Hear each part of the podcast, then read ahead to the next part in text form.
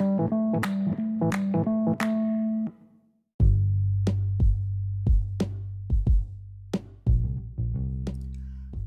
to See the Light of Day podcast. I am Andrea Lachey.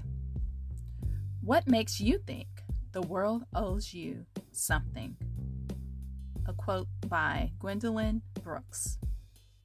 So many people go through life believing they are being cheated or that the world owes them something. This world owes us nothing except the opportunity to express our highest self. The world does not owe us a house. We are not owed a car. We are not owed money, furs, or diamonds because the opportunity to have it is yours at birth.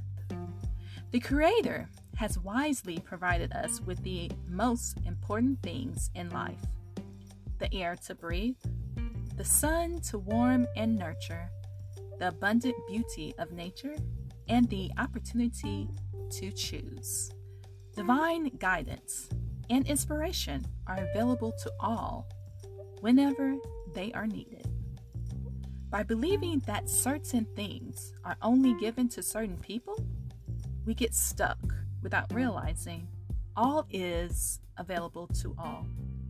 We must ask those who believe they are owed something from whom do they think it will come?